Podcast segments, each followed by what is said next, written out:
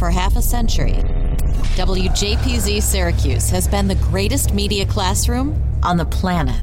We've trained students from the 1970s to the 2020s on how to run a professional radio station. But the lessons learned and relationships formed go far beyond studios and transmitters. Taking a look back through the eyes of those who experienced it. This is WJPZ at 50. Welcome to WJPZ at 50. I am John Jagay.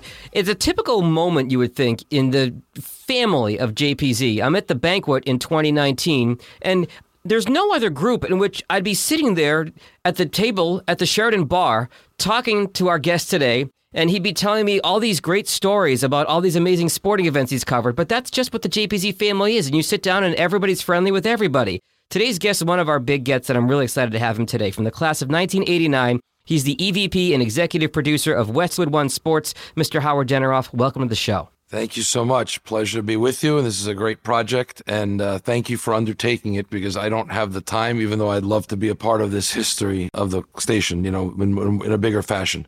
You're part of it today, which is what we're thrilled to have you. Tell me how you ended up at Syracuse and finding the station. We'll start at the beginning. Very simple. Um, I was in high school in New York City, knew I wanted to get into sports broadcasting.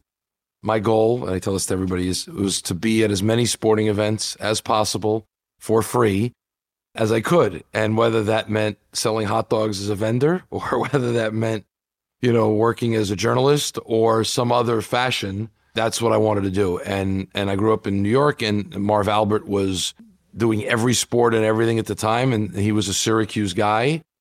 And so that was my first uh, knowledge of the university and uh, there were some others that were out there that had come through Syracuse and Bob Costas and everything. And then when I was in high school, trying to figure out what to do and where to go, Sports Illustrated did an article on Syracuse University Newhouse called Sportscaster U. Yep. You know, is Greg Papa the next in the great line of Syracuse broadcasters from uh, Marty Glickman to Dick Stockton to Marv Albert to Bob Costas? Len Berman was also mentioned in the article. And so it was a no brainer. That was where I wanted to go because that's what I wanted to do. And they had a great sports program, and Pearl Washington had just committed to going there, was a Yep. freshman and all that. And so if I think is my timing right, maybe he was a sophomore. It was natural. That's why I wanted to go there. I to be fair, I did not know about Z89 when I first applied and when I was accepted, and I only found out about it when I was on campus. That wasn't the station that brought me, it was the reputation that brought me. But once I was there and I heard about it, it became obvious where, where I wanted to be and what I wanted to do. So going after sports not being your passion, were you at AER as well, or So back in the day, you could not work at both. okay? It was one or the other. And there was a very strict clearance process at AER where they only had about, you know, eight people that were on the air and you had some people that would write for the cast. So I would go at five in the morning and write for some of the anchors. And as you can tell, even still, I have a New York accent. I try and enunciate and mask as much as what I can. Back then, it was much heavier, much heavier. I mean, I didn't say coffee and water, but it was bad. It was bad. And so I couldn't get cleared on AER to start. And I would do I would write for Mike Tirico and some of the other guys that were there. And the, the option was to cut your chops, if you will, at Z89 and get some of the kinks out of the way on the air. It was much more open, and they were doing women's basketball. When I first started, they had the rights to minor league baseball. Uh, they were doing the the Chiefs games too Yep. and we did other shows and talk and everything else. And so it was a good opportunity for me to get a little more hands on than I could at AER. And so when I started there, it just kind of snowballed and I moved up the chain there and then never ended up even trying to get cleared again on AER. And to be fair, I don't know that I ever would have because they had the likes of Mike Tirico and other guys like that and Sean Cothard and Doug Sherman and all these great guys. But a lot of people did start at Z89, worked for us, and then went over to AER, Ian Eagle being the biggest example of it. Sure. And so it was just a matter of by the time I was the end of sophomore year, I knew I wanted to be behind the scenes and not on the air anymore. And so it made more sense for me to stay there where I could do much more production work than ever switching over. Plus, I had all my friends there. And uh, it was just the best experience of being at that campus, quite honestly. That was my family. That's a theme that's come up in so many episodes of this podcast. So you said your friends. Who were some of the folks that you were working with at the time in the late 80s at JPZ? So when I first started, the sports director was Neil Prezant, and Jim Morrison was the assistant sports director, and they're the ones that allowed me an opportunity, and I'm very grateful for that, and promoted me from within to do a lot of things. And, you know, my sophomore year was a great year for the athletic department. We went to the Final Four, the national championship game in basketball. We went to the Sugar Bowl as an undefeated team for football. And while we didn't do the play by play of men's basketball or men's football, we covered those teams Right. and had a lot of opportunity. We did a weekly show with Don McPherson, who was the quarterback of the undefeated team. We did a weekly show with Rony Seikaly. Mm-hmm. And those were set up before the season started, and we got very lucky with both. And I didn't have anything to do with setting those up, but worked on those shows every week. And so that was a great experience, a great opportunity, and a lot of fun. And, you know, got to go to New Orleans and, you know, that just kind of started my passion for it uh, even more. And, you know, it didn't matter what we were doing. Uh, Kevin Martinez and Dan Corson and all these other guys, we did a weekly Saturday morning show called Press Box where we quote unquote tackled the issues of the week. Mhm. And then that show ended up when I was a, a junior, we changed the show to become a high school football show where we went out every Friday night and did play by play, recorded it, and from all the different local high schools and put it together and put together the best highlights the next day and would have a player of the week and have the player come in the studio and give him a trophy and have coaches come on with us. It was a great experience. And then Scott Cordishi and Mitch Levy were on the sports staff and Rich Ruggiero and Ian Eagle was on the air with us. And Craig Carton was on the air. His first on air gig was with us. Mhm. Mike Dardis. And so there was a lot of that was the sports that Scott Meach was there and Carl Weinstein. You know, Mike Tierney was in music Yep. and T Bone and Jim Mahoney. I'm sure I'm forgetting somebody who's listening to this and they're very upset with me right now, and I apologize. But it was a great crew, you know, from the promotion staff to the operations staff to the sports staff. It was great because everybody was there because they wanted to be there. Yeah. They cared about it. They loved it. I, look, you know this. Everybody who's listening to this knows that it's what 15 degrees and snowing every morning, and yet I never missed a cast at 6:20 in the morning when I had to be there. Right. Couldn't make it to my 8:30 classes when it snowed. But That's motivation, but, right? But the point was, right? I don't ever remember somebody saying, "Hey, I can't make it to my shift at 6 a.m." I don't remember that.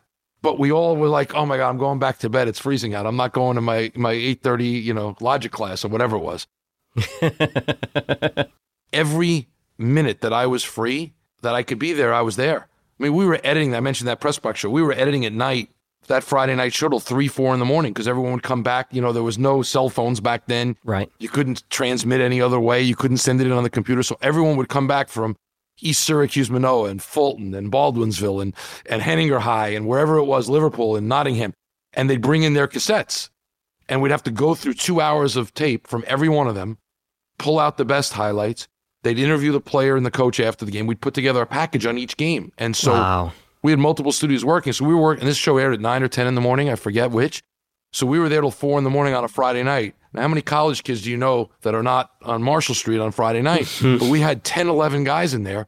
Every one of us was in there, you know, editing sound and working on this show because it was a passion. Still is for me. I never lost that passion. That's why I still do. I'm still in this business and love it. There's nothing like the adrenaline of trying to get a broadcast on the air for me and doing it right or redoing it until you know you think it's right.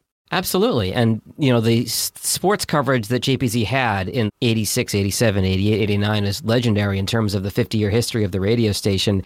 Talk to me about your career after JPZ and how you worked your way up to where you are now. It's a funny story. I was I don't know 10 days away from graduating. I had applied for a lot of different jobs like everybody and and obviously it's a lot easier now with internet and things like that. Back back in the day, Newhouse, they had a career placement office. They still do. Every Friday at four o'clock, they would print a list of job openings. Yeah. from alums that would call it in. Uh, again, no emails back then for the younger listeners. They would call it into this office and they'd type these up and they'd make photocopies of it. And you would come and pick up a photocopy of it Friday at four o'clock. And this could be, you could be an overnight DJ in Mason City, Iowa, might be the job, right? Or it might be a camera operator in Fort Pierce, Florida. It could be the sports director at the ABC affiliate in Macon, Georgia. I mean, anywhere it could be. And so you would go and get this list. Then I applied for a couple of things and I had interned down in Miami and I had a potential part time job in Miami where I had interned and had a potential part time radio job in, in New York behind the scenes. So it's, I'm graduating on May the 14th. So let's back to. May the 5th, Friday, May 5th. I'm going there to pick up my thing and I'm looking through the listings. I'm walking out the back of Newhouse on Waverly Avenue Yep. And one of the girls in my class asked me if that was the most recent listing and she and I said yes. She said she was on her way to the airport running to go home for the weekend. Would I mind giving her that copy? She didn't have time to go up to the third floor to get it. Um, if I would go get another one and give her that one, I was like, sure, no problem. Handed it to her, hadn't looked at it, went back up the elevator from Waverly up to the building, got a new one. And when I got up there, the woman who was working there at the time, who now works for the chancellor's office, is still there. Lynn Vanderhook Yep. was there and said, Hold on a second. Somebody was calling in a job for CBS Radio Sports Hmm. at four o'clock on Friday. The woman who worked at CBS, who became my boss, who hired me, had gone to Syracuse's graduate program and was calling in to offer the job. They were looking for somebody to start immediately who could work on Major League Baseball and the NFL uh, in production. So it was going to be a hybrid job. They were starting a Spanish language network to broadcast the Jewel events in Spanish nationally on the radio and also working on the English side. So you had to be proficient in Spanish, you had to know production, and you had to know sports. I was proficient in Spanish, it was my best subject in school. Mhm. And so I walked down the hall. The younger listeners don't know what a payphone is. There was a payphone at the hall, end, of, end of the hall. It's a Maroon 5 song about 10 years ago. And I called my boss, Beth Robinson. You know, I just heard about the job. She goes, I just called it in. I was in the room when you called. When can you come down for an interview? I was like, I can be there in five hours if I drive fast. Obviously, she wasn't going to interview me on a Friday night at nine o'clock. I had the interview on Tuesday morning. Before the end of the week, before I graduated, I was offered the job. Wow. So I graduated Sunday. I packed Monday, drove Monday. I started Tuesday. So May 16th, 1989, I started. I have never left. So Westwood One took over from CBS Radio in 1998. They merged. I stayed when it became Westwood One, and until the pandemic forced us out of our New York City studios, I had been in the same office with the same phone number for 30 years. A different job, obviously, moved up the ladder. Now I'm in Los Angeles, but same company, and I've never left from that one time. And I say this in all seriousness.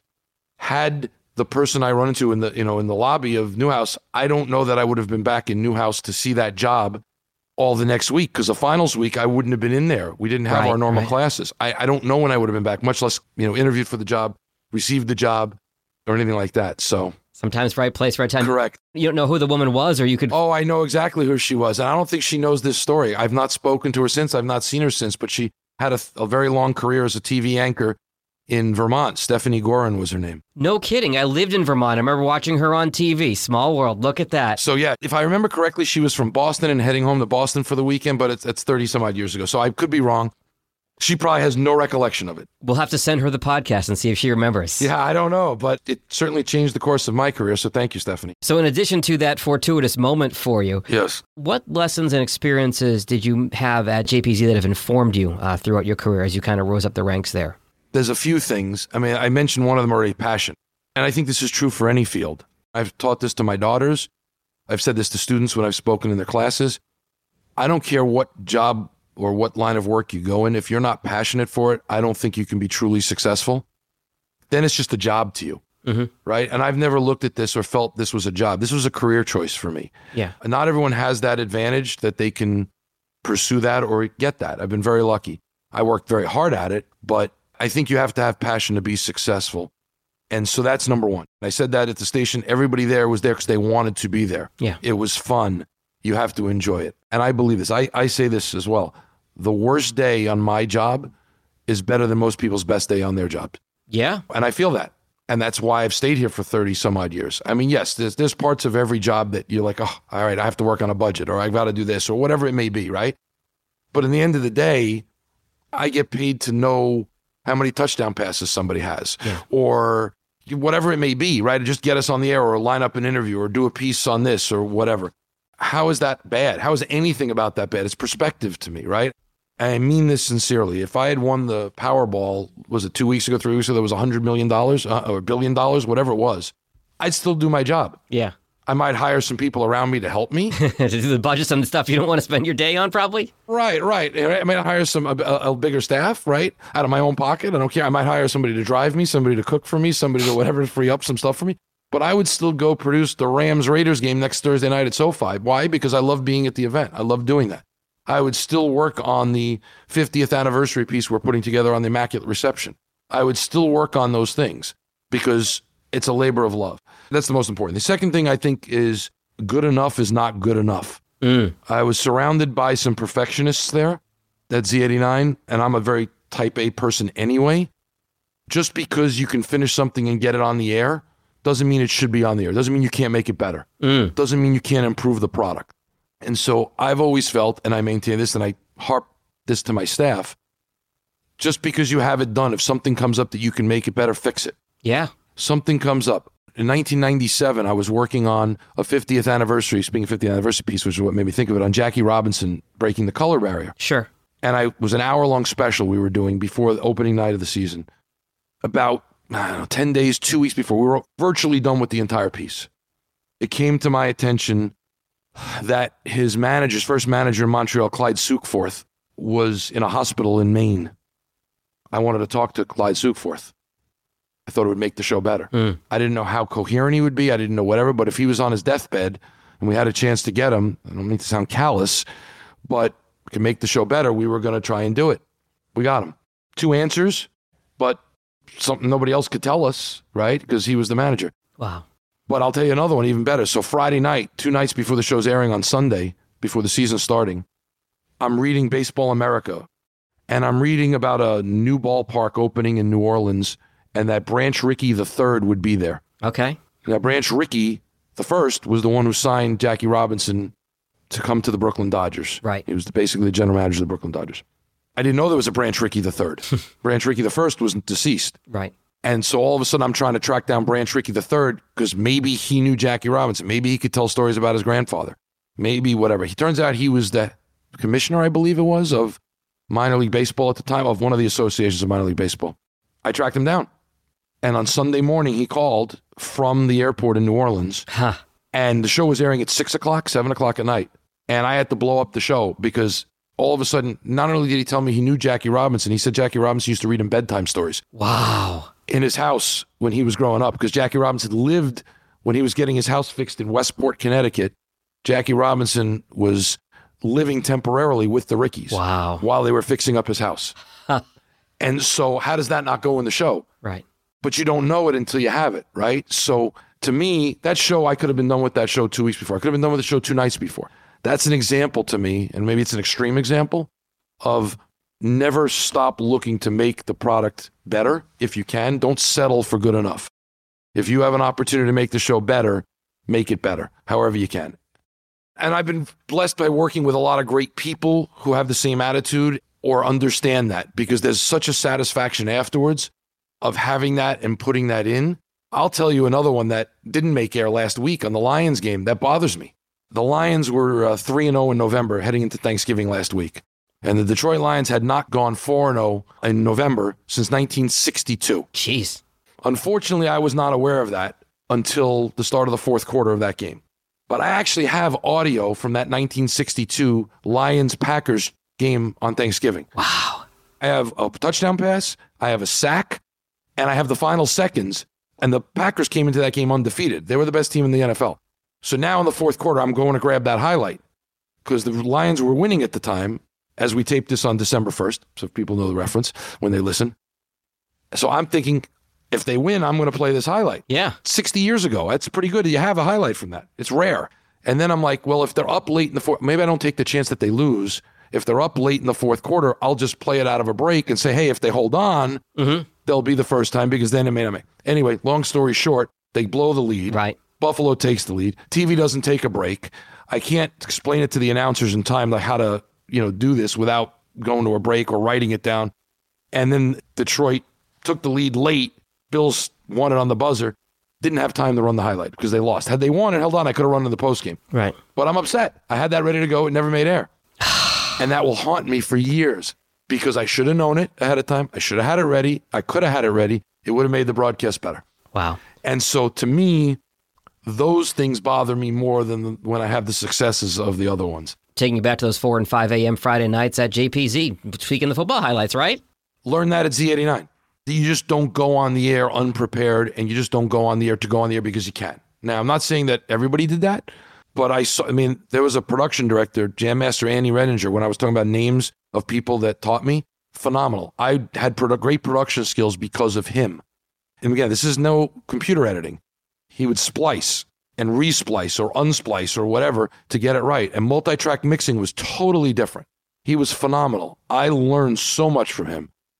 Again, he was another one that would stay there late or get there early to make sure it sounded right. And if it didn't hit on the beat, if the voiceover guy didn't hit on the proper beat, move it, fix it, try it again. Save the take you took that you mixed just in case. Yep. Because maybe it isn't better.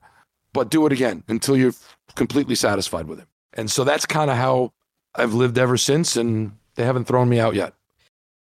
It's WJPZ at 50. Hey, it's Jag. You're probably listening to this episode of the podcast because you know the person I'm interviewing. But one of the true joys of this project has been learning the stories of everyone in the WJPZ family. When you're done with this podcast, I'd encourage you to check out an episode with someone you don't know. You never know what you might have in common with your other WJPZ relatives.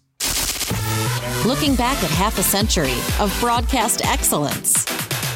This is WJPZ at 50. Let me back up a little bit. So you end up getting the job right out of school, right out of graduation, and you've kind of climbed through. Take me quickly through the different titles and roles you've had and what you're doing now. You're talking about being, you know, in the announcer's ears for these national broadcasts on, say, Thanksgiving. Take me through uh, the last 30 plus years. Yeah, how much time you have? as much as you want to give me. now, real quickly, without boring the audience. So I started doing my first gig was working on Major League Baseball, which was my biggest passion growing up. I was a walking baseball encyclopedia. In my spare time, I would memorize the encyclopedia. And so I started working on games behind the scenes. And it would be, you know, just basic stuff. I remember one of the first games I was working on, three batters hit back to back to back home runs. And I made sure that the announcers knew immediately that only twice in history had somebody hit four home runs in a row mm-hmm. in a game. And it had happened in the 60s with the Indians and the Twins. And they looked at me like, how would you know that? right? Okay, I did my research just in case. But they said, but you didn't know somebody was going to hit three home runs. Yeah. But you have to know just in case things happen. What's significant? You could where do you again? You couldn't look things up on a computer back then. I have to explain this to you. You had a giant baseball encyclopedia. I'm holding my hands apart, people that are about the size from my torso to my neck. Yeah, yeah. That's the size the baseball encyclopedia was back then. And by the way, that wasn't even in the baseball encyclopedia because that was a record. It wasn't in there. and so you have to have the record book. Long story short, started working on that and started working in, in all summer. My first full baseball game that I was the studio producer for went 22 innings. Baptism by fire right away. First World Series I worked on, there was an earthquake. I was in the studio for the San Francisco Oakland earthquake, game three. You know, we were on the air, we were in the middle of a tape interview with Tony La Russa when the earthquake hit, and everyone starts screaming. And, you know, we lost the connection. How do we get him back on? What do we do? You know, so again, I didn't know what to do. I had to learn, you know. And then when so when I had a blackout in the Super Bowl 25 years later, I knew exactly what to do because then I was in charge by then. Back in New Orleans, right? That was 10 years ago, actually. Yes. So this will be the 10th anniversary. We're working on a piece on that blackout for this year's Super Bowl broadcast. Anyway, I started working on uh, baseball. Then I slid over to football. I started English, Spanish. Started working on those. I was in the studio mostly to start. Then I started going on the road, doing games on the road. And, you know, our portfolio expanded. We had the NCAA tournament because we were CBS radio. We had all the events that CBS television had back in the day. Right. So in the early, this was 89, early 90s, CBS had Major League Baseball. CBS had, still has the NCAA tournament. They have the Masters, still have the Masters. So we did the Masters every year. We did, uh, back then, CBS had the Olympics in the 90s, 92, 94, 98. They had the Winter Olympics. So I was fortunate enough to work on those and go to Lillehammer in Japan and work with a lot of great people. And even better than all that, our announcers at CBS Radio were CBS television announcers. Oh, really? So I did games with Jim Nantz and Greg Gumbel in the studio. And my first studio host was Brent Musburger with John Madden, Terry Bradshaw, Pat O'Brien was there. I mean, these all the names got to work with Vin Scully at two World Series later on in the 90s. Mm-hmm. Ernie Harwell for you from Detroit. Great, great Ernie Harwell. I mean, wonderful announcers along the way. And so you learn a little bit. Ernie had a saying, and I'll butcher this, and I hate that I'm going to do this, but he said that when he got inducted to the Hall of Fame, he said, basically, I am a part of all whom I have met. Basically saying he's morphed into learning from everybody, you know, and becoming a super person, if you will, because he was Absolutely. by taking a little from whether it was announcers or I mean he was even nicer off the air than as great as he was on the air, Hall of Fame announcer. So I just was like a sponge, you know. I tried to learn as much as I could from all these great people who'd worked for so long in this business, behind the scenes, on the air, whatever. because I was a fan. I grew up listening to all these people. Yeah. And to be surrounded by them was was great. So how can I be better? Take a little from this guy, take a little from that guy, and ask questions and stuff like that. There's nothing wrong with asking questions so you know. I didn't ask questions how to handle a 22 inning game or an earthquake in the World Series because I wasn't expecting those, but I just kept doing that, moving up, moving up, moving up. Westwood One took over in 98, added in some different events as well. We picked up doing the NHL. And at this point, 30 years later, I think I've done every major event other than never done the NBA because ESPN radio has had the NBA forever. Mhm. Did not, have not done the Australian Open and auto racing. The only things I haven't done, I, I haven't done a World Cup, which is going on right now as we speak. Hopefully, one day we'll get to do that. And been very fortunate. Um, right place, right time. We've had the NFL ever since 1987. I got there in 89, kept it ever since. When I first started, we did 30 games a year. We're up to 80 games a year with Thursday night, Sunday night, Saturdays, London, Munich. you know, playoffs have expanded. You know, three games on Christmas this year. The tournament has expanded. NCAA tournament. I've done March Madness every year since I've been there. Producing the games is my love, my passion, my biggest passion, as I mentioned. Once I became the from regular producer to coordinating producer to executive producer, you know, along the way, I'm now responsible for know, helping negotiate contracts, whether it's with leagues, conferences, uh, announcers, uh, et cetera. And I hire all the talent and work on all the crews on top of it. And I still go out and produce games because I don't have to anymore. But that's still the, my love is being on site at the game. So, so I still will produce games because that's where I cut my chops. That's what I feel I'm best at, and that's the most fun. And negotiating a contract is not fun. it's okay. I look, it beats working for a living, but Right. it's still. I'm sure there are people that are better at it than me. I believe I can produce a broadcast better than most, if not everyone. Right, and that's not being cocky. That's not being arrogant. I've done this a long time. I feel that's my lane. Everyone has a lane. I think everybody has a, something that they're better at than anybody else, mm-hmm. or better than average than anybody else. Right. Take me through, if you could, uh, just a typical, maybe it's a Thanksgiving game or an NFL game, a, a game you're producing. Take me through your workday, when it starts, what you're doing at different times. So we do the primetime game. So like tonight we have Patriots Bills. I'm not working on that game, but I'll give you an example of any game. It doesn't start that day. It starts way in advance. I mean, first of all, I hire the crews way in advance. We start that's months ago mostly, unless there's a late change. You start working on uh, formats. How long do you have? How many breaks are there going to be? You have to work with sales. What sponsorship elements are there going to be? Do we have the player of the game sponsored? Do we have the keys to the game sponsors? The opening kickoff sponsored? What what we have?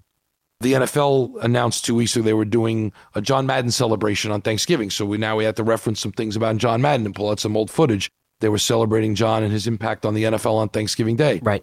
And John worked for us too on CBS Radio when I, as I mentioned when I first started, mm-hmm. and we had some old tapes of him that shows I had worked with him on. And then the other part, I'm going to lean back here and show you this, but the listeners can't see it. Hang on, is that we have cue cards for everything. We do cue cards, so I'm holding up five by eight index cards Okay. that we do everything, and I will hold it up to the camera here. Opening kickoff coming up. You are listening to Monday Night Football on Westwood One. All right. So everything that the announcer will read or say is on a cue card, and you've got to have them ready for a broadcast. So here's an example, another example. When a team gets inside the 20 yard line on Monday Night Football, we read, The Patriots are in the CDW red zone. CDW, people who get it. correct. And so, and, and that could be a sponsor read, it could be a promo read for our next broadcast or how you can hear our broadcast. So I've got a stack of cards here. There's probably about 100 here that we don't go off the air until every card is read. Color coded, I see too. Yes, color coded is correct. Blue is a break, yellow is a sponsor, green is a promo. That's my type A taking over. Um, but part of it is for visual for us to be able to find what we need quicker. Part of it is to indicate to the announcers on the crew what's happening. For example, if I hand a blue card to Kevin Harlan on Monday Night Football or Marv Albert, who did it prior, or Jack Buck, who did it when I first started, and I work with him too, the analyst knows he has to finish speaking because I'm handing him a blue card. He's got to get to a commercial break. Ah. They're all aware of that. Okay.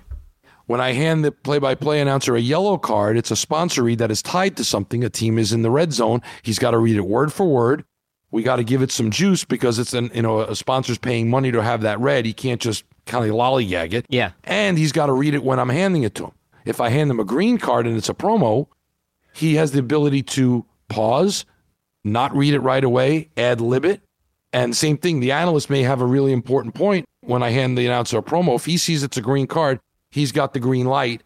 Green light. Ah. You know, he can ignore the sign, basically. You know, like a base runner in baseball, he knows he can speak through the green card because the green card doesn't have to be read then and there. It's a system I devised going along mostly for my own self to be able to find cards quickly and organize them in a certain way. But it slowly became apparent that it was helpful to have everybody understand it because it benefits the flow. So that's that. And so I've taught this craziness and I've passed this craziness along to the other producers on my staff, and I'm sure they're not thrilled with it. But anyway, uh, but yes, if I walk into a booth and I see a sponsor card that's not yellow, I get very upset. or if I see a promo card, and the truth of the matter is, occasionally you're on the road a long time, you run out of colored cards, and it's it's sometimes you have to put them on white cards. So white cards are basically all right, you ran out of colored cards and you have to get it on the air. And so that's kind of what it is. But I've got to imagine having your experience, and you said you're, this is your passion and what you're really good at. I've got to imagine these announcers, you walk into the booth them, it's like, okay, Howie's here. Like, we're excited to see him. We're going to work great with him. I'm not sure that's their first thought, but or the big boss is here. We better be on our toes. I don't, that's now maybe yes. I can tell you. Look, I get it. At this point, yes, I'm the one who hires them and or doesn't bring them back. At this point, so yes, clearly when I'm in the booth, they're going to be different than when I was just the producer. You know, Mike Holmgren, uh, the great coach for the Packers and whatever, is one of our announcers over the years. I had a long conversation with it how it totally changed for him when he became a GM and the coach. Mm-hmm. When he was the coach and he would ask Brett Favre or ask a player, "Hey, what can you give me today?" or "How much can you, you know, can you go back in?" or "How you feeling?" Yeah. Not that he was pushing a guy in who had a concussion or anything, but he's trying to motivate these guys to give him everything he's got. That's part of a coaching job, right? When he became the GM, it was a totally different dynamic because you know now he's in an argument with a player in in arbitration or whatever it is to say oh I don't think you're worth that or I'll give you more money if you have this many carries and then all of a sudden he doesn't give the running back that many carries. Ah. The player thinking that he's doing it you know to say it's a different dynamic. And I'm not saying Mike ever did that necessarily but he said the relationship with the personnel changed because now he was the one deciding their fate in addition to just coaching them right? I'm not saying he ever had disputes on it, but I had that nice conversation with him, and it's an interesting. It's the truth, right? It's different. So, so yes, it'll be different. But the fact of the matter is, even from age 25 or 30, I believe the only thing you can control. I believe this when I was in college and in high school too. The only thing you can control is your effort. Yeah. On anything. So to me, I believe you put as much as you can into it and give the best effort to come out with the best product. Like if you're studying for a test, like I was always more satisfied if I got a B on a test and I studied my ass off Yeah. Then I got an A without studying Makes sense. because that meant it was just easy. Mhm. And now if I didn't study, and I say this to my daughters all the time, if you study and you don't get a good grade, that's better than you get. If you get a B and you didn't study, that's a problem. Right. Because that means you could have gotten an A if you studied, Yeah. right? It's the same kind of thing with this.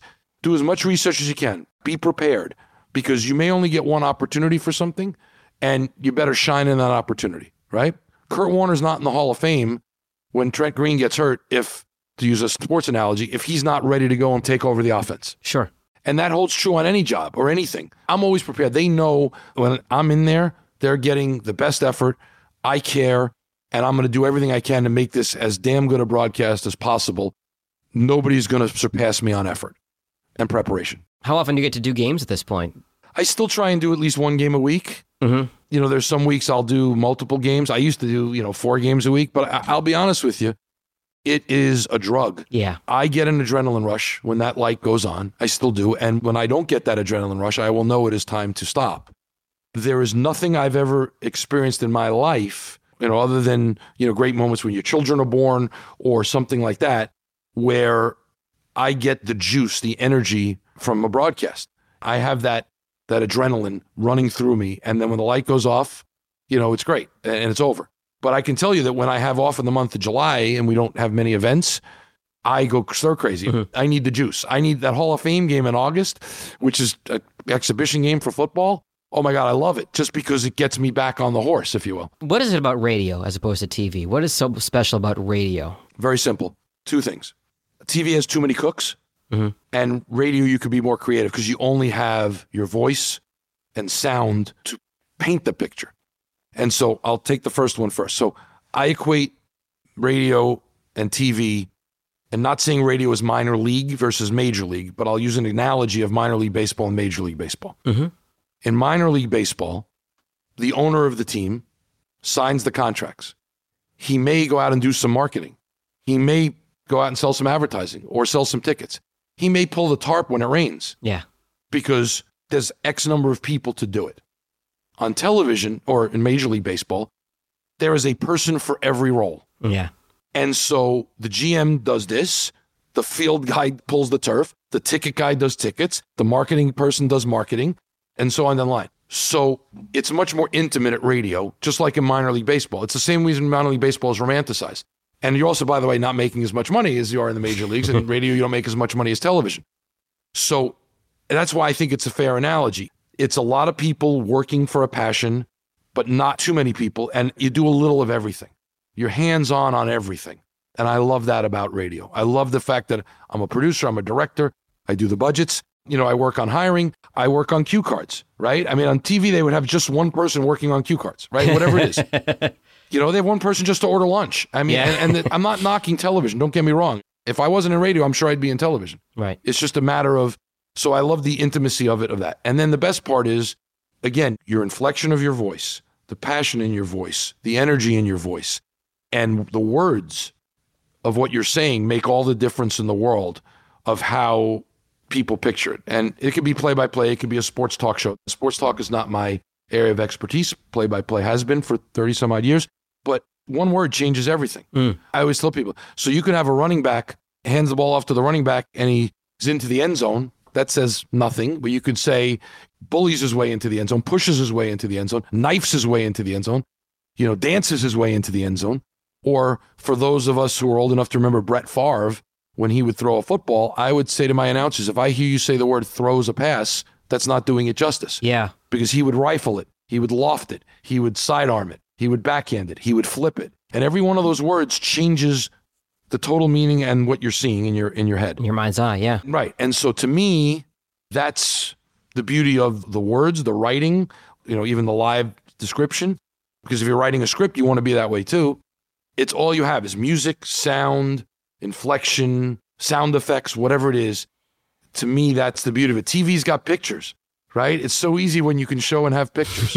it's so much easier to me. And they do a wonderful job. Don't get me wrong, I'm not knocking it. It's just very different. It's an extra tool. And so I, that's why I love radio. And I, I, mean, I grew up listening to radio or audio now. By the way, it doesn't have to, let's say we're saying radio, right? But it's really audio Yeah. because it's on phones, it's on Alexa devices, it's on computers. You know, it's everywhere that you can consume audio. I have daughters who just graduated college. They don't listen to the radio, mm-hmm. but they consume audio. Right. So we're everywhere, right? You can listen everywhere to all our broadcasts. Uh, I'll put a plug in here on prime time. You can listen on westwood1sports.com. You can listen on SiriusXM. You can listen on regular radio stations around the country. But on Alexa devices, you just say open Westwood One Sports and it takes you right to our game. Doesn't matter what game it is. You're not even sure there's a game. Just say open Westwood One Sports. And if we're doing a game, you'll be there, right? When you get to the NCAA tournament, we're doing multiple games. It'll say, which game do you want? Yeah. And it'll give you choices. It's incredible. So it's totally different than when you were in school, when I was in school, you know, where you just had the one way to listen. And so that's exciting too that people can consume this now wherever wherever they are and however they want to. Seems like that's the future of radio. I've asked anybody on the podcast who works in radio what they see as the future of radio because there are naysayers like there have been for a hundred years. Yep. But it just seems like it's the content and how you can access it. Yeah. When I was in college, we had a professor there at Newhouse who told us radio was a dying art. Hmm. And I didn't dispute it at the mm-hmm. time, you know, but I thought about it. And they said when the TV came out, it was going to be the death of radio, right? Yep. it's just different. Now, let's be honest, it's been struggling lately financially. A lot of radio stations are having trouble, a lot of radio networks are having trouble. But it's still an important medium for a lot of reasons. You know, whether it's in emergency situations, it's still the fastest way to get information. Yep. Whether it's live sports, whether it's political talk, if that's somebody's idea of a good time. Uh, I don't know if I'd say good time these days, but hey. you're right, right, whatever. With, their- with, with their passion to listen to. Yeah. Look, there's so many different things, just like music, right?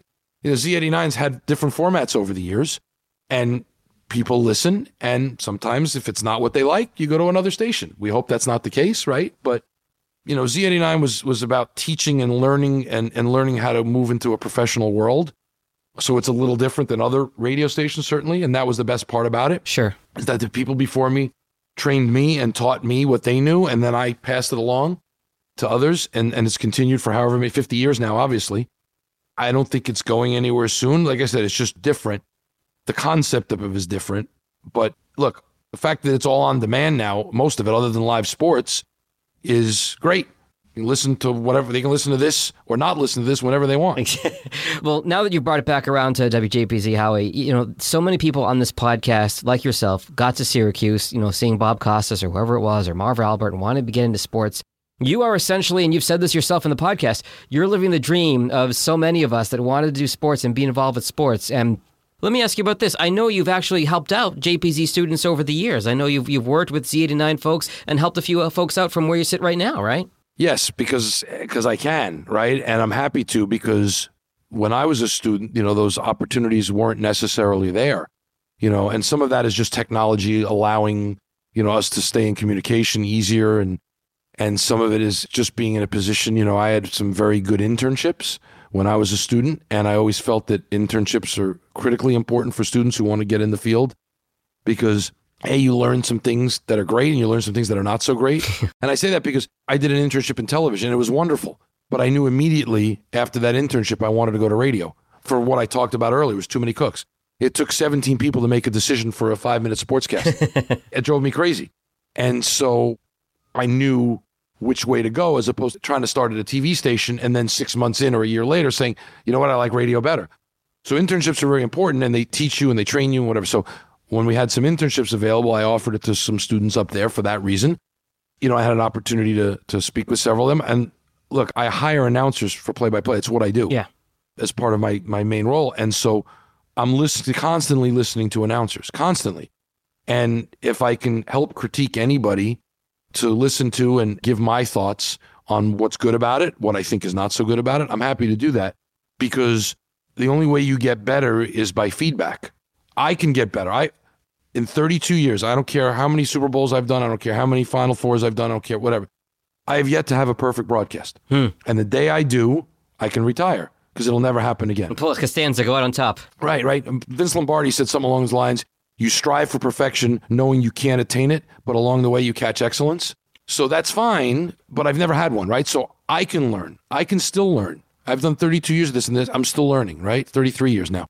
And so I didn't have the opportunity to have alums from Z89 when I was graduating to critique my work or give me some advice. There were the ones who were there who graduated ahead of me that maybe would come back and I could talk to.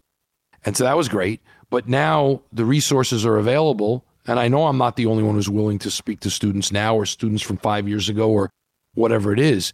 The best part about Syracuse and Newhouse and Z89, and even for the ones that were not in Newhouse, is the network of alums that you can take advantage of that.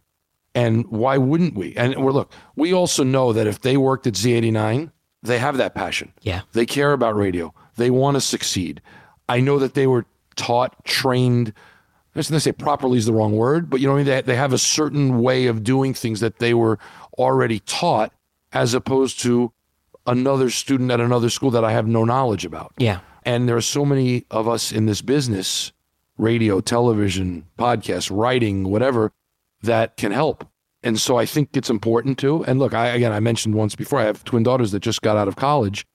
I wish they had some people in their fields, you know, that could have helped them. It's important, I think, but it's, again, it's it's all about caring, caring about what you do and caring about the industry and the profession.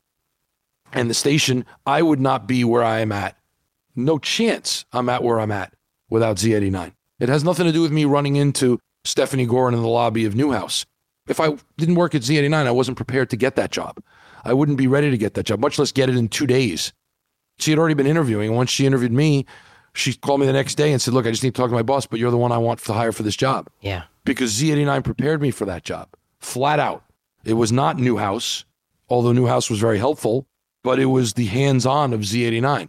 It was editing tape at four in the morning. It was being courtside for women's basketball. It was being at lacrosse. It was being at high school. It was doing all these other events so that I could step into a network level event and have some semblance of what to do. You know, I didn't know exactly what to do. I, you know, everybody at that age thinks you know what you're doing. I, I didn't know what I was doing, Yeah. right? But I knew more than anybody else at that age coming out because of Z89, because it was a hands on laboratory, basically Absolutely. and still is. And so, how could I not want to help out others there because I would not be doing what I'm doing without it. Flat out. Absolutely not. Well said. Last question for you. Yes. Is it true that you shook a spoon in the Sadler snack bar at Brian Lapis and said, Brian, why haven't you come over to Z89 yet? So it, when I said to you earlier that I spent every free moment at Z89, I guess there's a small lie in that, in that I also had to have a job to help pay my way through school. So I worked about 40 hours a week in dining halls and snack bars. I don't even think they have snack bars on campus anymore. My daughter, one of my daughters just graduated Syracuse. I don't remember them having, but there were snack bars in different dorms. So after the dining halls would close, you know, or before they would open, if you were hungry between classes, you had somewhere to go. So I was fortunate enough. I worked at the Sadler Snack Bar, and I think I convinced probably 10 to 12 people who worked at that snack bar to come work for us, whether it was in the sports department or the news department or operations or music or whatever. So I don't remember. I think it was a spatula and not a spoon. I apologize. That is that your attention to detail. You're right. It was a spatula. So at Sadler Snack Bar there in the lobby, we had a grill, and Brian was probably working the grill. I guess it's probably true, but I I, I shook that spatula at a few people. I don't know how many actually came because of the spatula. It wasn't like I was going to hit him with it. But the truth is, you know, you wanted people there who wanted to be there. I'm surprised you remember that story. I don't remember it specifically, but like I said, I try. I, there was a lot of people there that I convinced to do it, and I always had a spatula in my hand, so it's probably 100 percent accurate. I, w- I would guess, and it worked out right for him. He didn't. He didn't say it as a negative, did he? No, he said it as a positive, and he said his biggest regret was not getting involved with the station sooner. And that's the way I felt. Real quick story, funny story. So uh, to end on this, so my first on-air cast, I was a freshman, and my first on-air cast was October 10th, which was my birthday you know, I started like four weeks in and I should have started sooner, right? But somehow I got on the air within, I was willing to go in at 6 a.m. So I'm proud of the cassette, even though I was terrible. I have it somewhere. But I did the on air cast, and uh, Rick Renner was the DJ at the time, Eric Renner, ERR, and introduced me and whatever. And I like stumbled and I swallowed and I had to catch my breath. I was terrible. But my on air name, for those who don't know it, when I was there was Jay Howard. Jay is my middle name. Howard was my first name, obviously. So I switched and became my on air name. In addition to that, was also my on air when I was a DJ. I did the top eight at nine and I did some other shows as well. So I bring home this cassette. I go home for the weekend and I see my father and I pop the cassette in the car and I play the cassette. He listens to the two minute cast. And I said, What'd you think? He goes, Who the fuck is Jay Howard? and he says, What are you ashamed of Deneroff? You don't want to keep that name? I said, Well, no, in, in this business, everybody has an on air name if you're on the air. He goes, Let me ask you a question. If I give you a check to take back to school tomorrow and I sign it out to Jay Howard, can you cash it? and I'm like, No. He goes, Well, then change your fucking name on the air. so the way I did it was anytime I was on the air, I was Jay Howard. I wouldn't play him the tapes. I when I it. was behind the scenes producing, I went by my real name, Howard Deneroff, and I would play him those. So he would see he was produced by Howard Deneroff or whatever it was. Perfect. Anyway, thank you for your time. I appreciate you including us on this. I appreciate you doing this series of podcasts. So that's a lot of time. I know what's involved with this, and I appreciate that. I think this is a great thing. It's an important thing for the station, uh, for the history of it, and I'm glad somebody like you was willing to take on this project. Well, and I appreciate you spending so much time with us today. I know you're a busy guy. Enjoyed the travels. Enjoyed the sunny weather in LA after being in New York for so long, too. Yes, I must admit today was overcast, and I went out of my house to come to the office, and I'm driving here for the podcast, and I was like, I didn't sign up for this. What is this? It's the first time I've seen clouds, I think, in six weeks. Fair enough. Thank you so much. Take care. The WJPZ at 50 podcast is created entirely by the staff and alumni of the world's greatest media classroom. It's hosted by John Jag Gay, class of 2002. Editing help from James Bames Grundy III, class of 2020. Imaging by Maureen Cooper, class of 1999. And Ed Lacombe, class of 1985. Podcast artwork by Marty Dundix, class of 2001. Follow WJPZ at 50 on Apple Podcasts, Spotify, YouTube, Or wherever you're listening right now.